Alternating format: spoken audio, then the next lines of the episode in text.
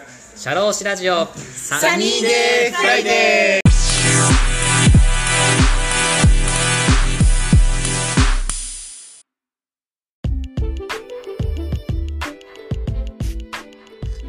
この番組は国内、海外問わず放浪が大好きな国際派社労士 DJ のポッドキャストです。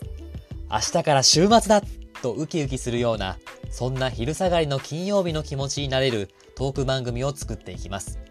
番組へのメッセージ、ご意見、ご感想、番組で取り上げてもらいたいトピックなどなど、どしどし応募しております。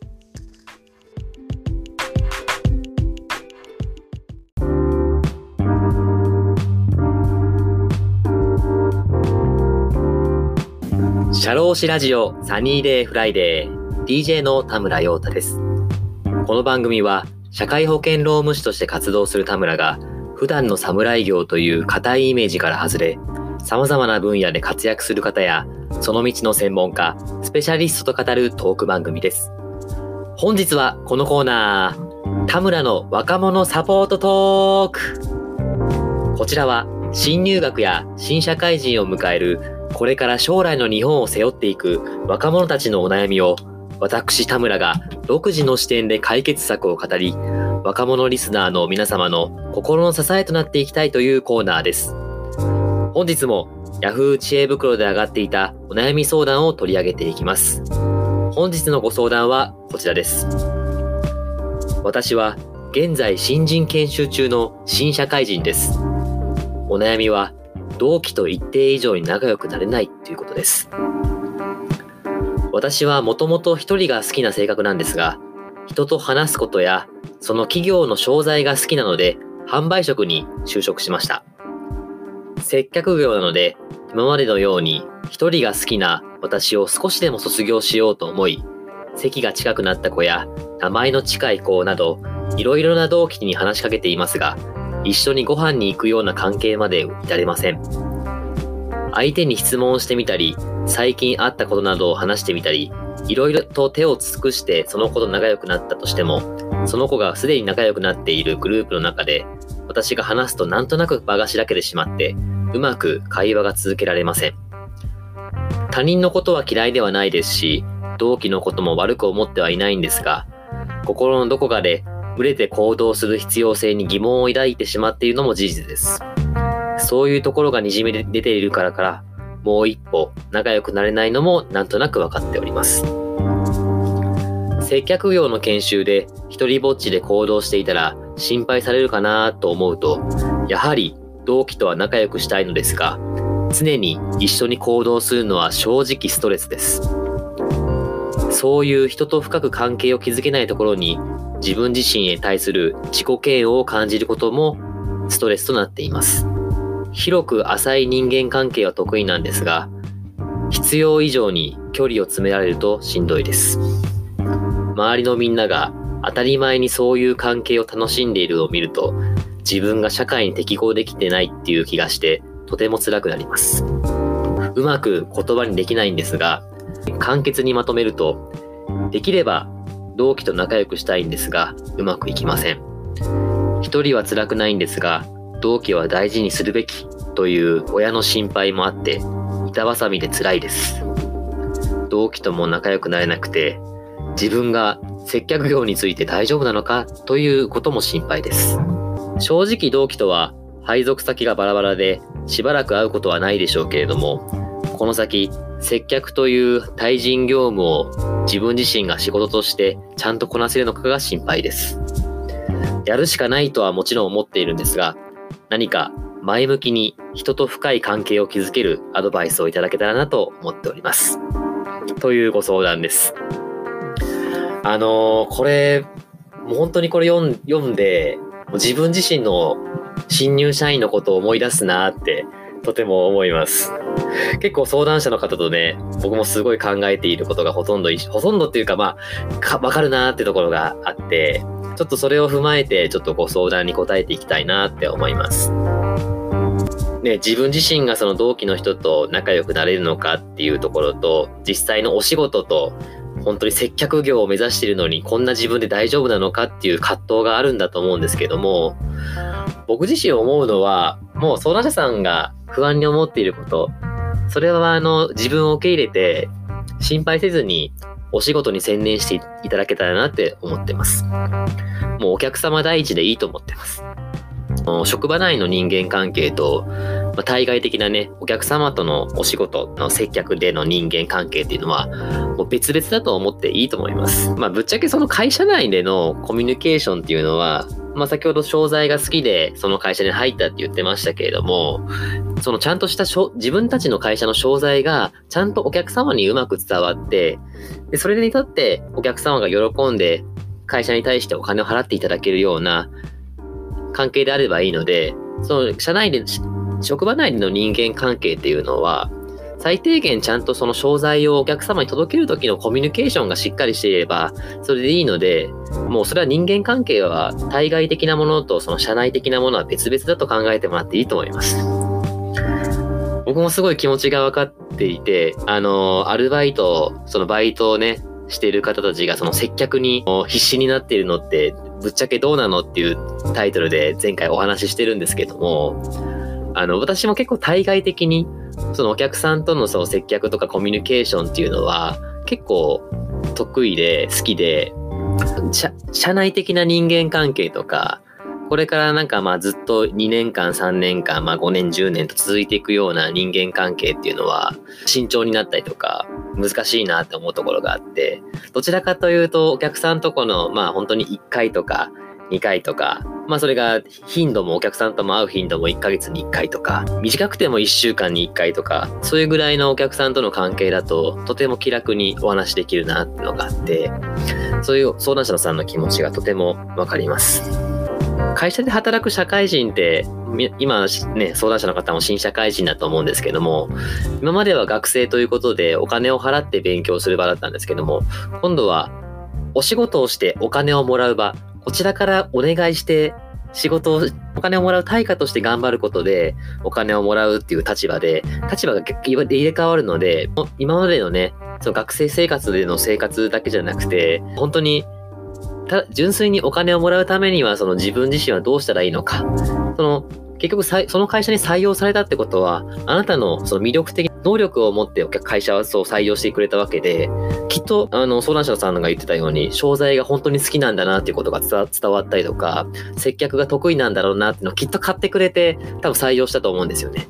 だからそれはもう、他の同期の方もね、いろんな方がいて一緒にす研修を行うっていう機会があるので、それ仲良くするべきだっていうのは多分思い込むとこもあると思うんですけども、それはもう自信を持って、せっかく採用してくれたんだから、自分のらしくやっぱ働くことが一番大事だと思うので、そこは心配しなくていいと思います。自分らしくしていいと思います。で、今先ほど申し上げましたけれども、その新社会人、その学生から社会人になる立場っていうのは、まるっきりその立場が入れ替わるわけで、あの、相談者さん以外にも、皆さん自身、他のみんなも、自分の立場だったりとか、自分がこう、どういう風な振る舞いでいたらいいのかって、みんな心配してます。自分は他の人と仲良くなった方がいいのかなとか、学生の延長で社会人もやっていったらいいんだろうなとか、いろんな価値観を持ってる方がいる中で、で、自分、相談者さんは他の方と仲良くしなくても、やっぱり自分自身で、あの、群れなくても生きていけるっていうね、多分自信があるんだと思うんですけども、それはそれで僕はいいと思うんですよ。で、これは僕自身の経験もあるんですけれども、実際にその新入社員で入った会社でも、まあ同期で集まる機会って最初の方はあるんですけども、まああの1年2年経っていくと、やっぱその同期で会う機会っていうのは少なくなっていて、まあ、お仕事の関係で、部署の関係で会う同期はいっぱいいるんで、その人とはよくは喋るんですけども、喋んない同期もいます。かといってその、喋んない同期とは仲良くないわけじゃなくて、喋んない同期ともこう仕事をこう繰り返していく中で、あ、自分はこの同期とはなんかこうフィーリングが合うなとか、なんか考え方が似てるなって思うと、言葉数はそんな少なく多くはないんだけれども、ちょっと仲良くなったりとか、そういうこともあります。なんか最初は多分その新人研修とか研修してる中では自分の立場とはなんかちょっと向こう側の人だなって思うとはいても、ちょっとその研修が終わって、仕事しながら OJT というか、その部署に配属された後には、あ、あいつって意外とこっち側の人間だったんだなとか、そういうのも結構僕はあるんだなっていうのは実感してます。なので、焦らなくていいと思います。で、途中のね、文章にもありましたけれども、必要以上に距離を詰められるとしんどいですっていう風に書いてあったんですけども、僕もね、その気持ちすごいわかるんですよ。僕自身のこうコミュニケーションの仕方って、無理に相手の人がなんか言いたくないことだったら、僕あんまり掘り起こしたくないなっていうのが思っていて、無理に聞いてあげてしまうと、自分が言える体制っていうか、自分が言えることだったら、あの、自信を持って言ってもらいたいし、喋ってもらいたいし、それってなんか伝わるんですよね。あ、この人言いたくないのになんかちょっと喋ってるなって口がもごもごしてるとか、僕自身が話しかけてしまう、なんかその自分が質問したことによって、なんか無理に言わせてしまったんだなとか、そういうのは嫌だし、結構僕もこうやって普段生活してる中でも、どんどんどんどんなんかこう、相手のこと知りたいとか、自分が自己開示したんだったら、あなたも自己開示しなさいよみたいな、コミュニケーション体調にしますよみたいな人が結構まあ、自分も経験がいろいろあるんですけども、僕はそういう側には立ちたくないなって思ってて、なんかこれをなんか野球とか、僕あの高校まで野球やってたんで、なんか野球に例えると、僕例えばそのピッチャー、これもすごい思いつきなんですけど、ピッチャーだとしたら、相手が、その、そう、お話しする相手がバッターだとしたら、僕絶対に相談者、その相手がバッターだとしたら、もう絶対に僕ど真ん中のストライク、ストライクっていうのは、よっぽどの方がない限り投げないようにしてて、どちらかというともう、アウトローとかもう外角のもう、そのストライクゾーンのギリギリ、もう言ったらもうボールぐらいじゃないかっていう、スイングしなくてもいいよぐらいのところにボールを投げていって、相手が離せるんだ、離せるっていうのは振りに行くってことなんですけども、振りに行けるんだったら離せるようなトークテーマだったりとか、なんか質問投げ方っていうのをすごいあの意識していて、いきなりど直球に自分が聞かれたくないというか、まあ、話しにくいことを聞いてくる人って、相談者さんの方も多分感じると思うんですけども、結構そういう方っているんだ、いるなって僕は思ってて、そういうのは僕僕自身したくないなっていうのは思ってて、例えばあれですよ、そのバッターの方が、もうバット放り出して、もうスイングどころじゃないよみたいな、だったら、ど真ん中、もう相手のね、あの、聞かれたくないことでも、途直球にど真ん中投げるときもあるんですけど、これな、な、な、ちょっと達成しましたけど、何が言いたいかっていうと、まあ、バットを構えるって言ったら、相手の話を聞くとか、臨戦態勢というか、どんなこと聞かれるんだろうって、その相手も警戒してるときに、ど真ん中、その聞かれたくないこと投げたら、絶対その相手も今後これ以上付き合いたくないとかってなると思うんで、そういうのは僕は絶対ど真ん中投げないようにして、あの、聞かれたくない、相手が聞かれたくないことは投げないようにしておこうと思ってて、自分に対して心を開いてくれたりとか、ちょっと感情をむき出しにしたりとか、怒って、怒ったりとか、した時には、自分もこう相手と近づけたなと思うことがあるので、ちょっとど真ん中、その相手の、あの、なんか自分も聞きにくいし、相手も聞かれたくないんだろうなと、でも逆に聞いてくれたら、一歩こう仲良くなれるんだなっていうテーマを投げるようにしていて、僕もすごいわかるなと思っていて、いいと思うんですよ。必要以上に距離詰められるとしんどいですっていうのは、それは自分自身の、あの、コミュニケーションスタイルだと思うので、もう詰めてくる人だったら、正直あなたと合わないと思うんですよね。あなた自身がそうコミュニケーションをとって、その相手の人の距離の取り方を変えれることはできるかもしれないけど、それをする、努力をするのだったら、僕だったら、自分が、自分が適正だと思う距離を取ってくれるような人と仲良くなるとか、そういう人が見つからないんだったら、もう相談者さんの方、相談者の方もそうなんですけれども、自分一人でなんとかできるような方ですから、そういう人が現れるまで自分のコミュニケーションのスキルというか、勉強したりとか、本読んだりとか、他の人のまあラジオ聞いたりとか、なんか他の人のコミュニケーションの取り方をちょっと勉強してみるとか、ちょっと電車に乗って、どんな風に人が喋ってるんだろうと聞いて勉強するとか、そういう時間当てて、そういう時が来るのを待つっていうのも一つの選択肢だと僕は思ってるんですよね。きっとあなたのとっての対最適な人って現れると思うんで、そこら辺は多分あの新入社員の研修であのしんどいと思うんですけども、焦らずに待っていてほしいなって僕は思います。やっぱ日本ってまだまだ一言で言うと群れ社会だと思うんですよね。あの、出る杭は打たれるっていうんですかね。杭も、日本って僕、僕も結構海外とか行ったりとか、いろんな海外で英語で喋ってコミュニケーションを取ることによって、日本語からこう外れて、英語で話せるときにちょっとこう、自由になるとかっていう感覚もあるので、ちょっとお話ししたいんですけども、日本って、ちょっと悔いが出る、ちょっと他の、ちょっと他の人と違うっていう風になると、その、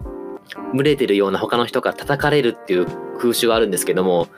出すぎる杭、もう本当に他の群れてる人たちが、もう分かんないような価値観とか、ちょっと出すぎた杭になれば、叩かないっていうか、ほっといてくれるっていう、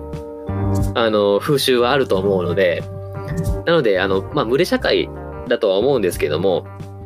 とことんなんかそう他の人がこう思ってるんじゃないかとか、こうやって自分もそういう群れたがってる人と一緒になんか会話をしなきゃいけないっていうふうに思ってる、思うんじゃなくて、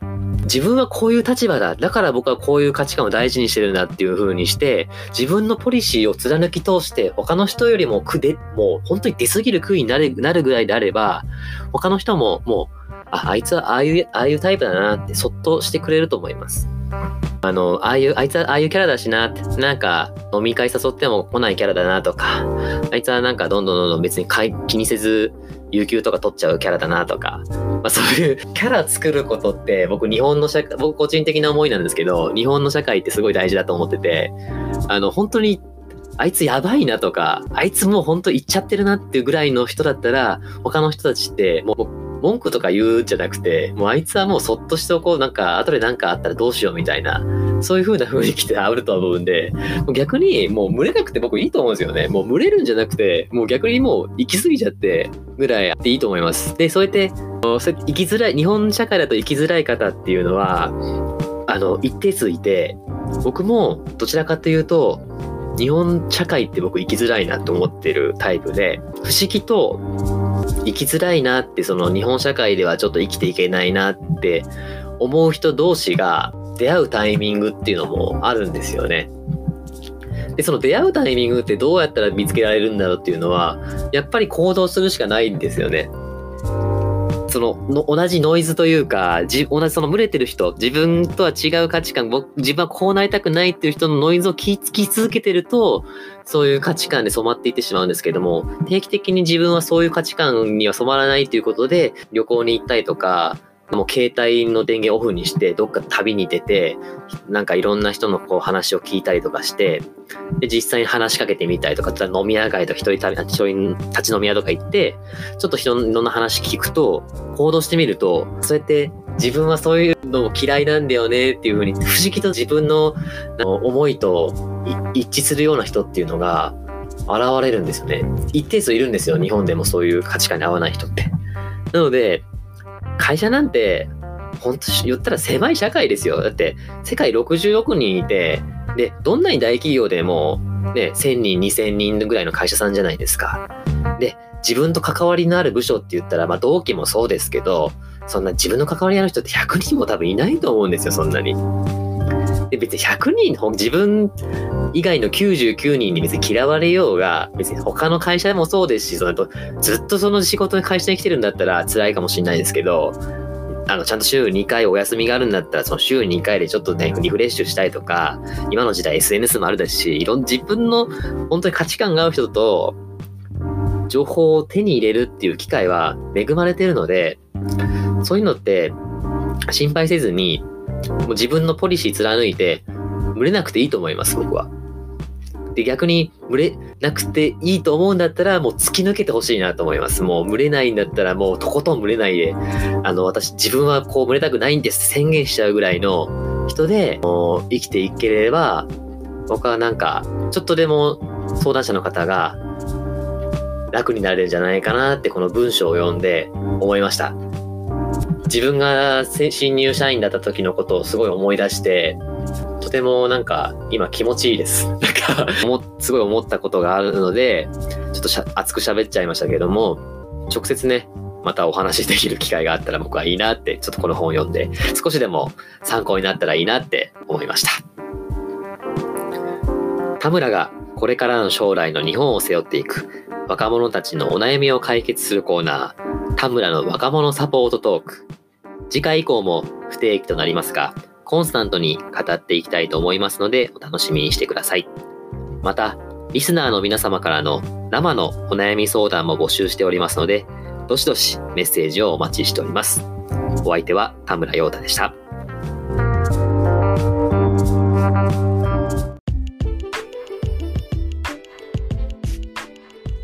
シャローシラジオサニーデイフライデー。DJ の田村陽太でした。それでは次回もリスナーの皆様のお耳にかかれることを楽しみにしております。いってらっしゃい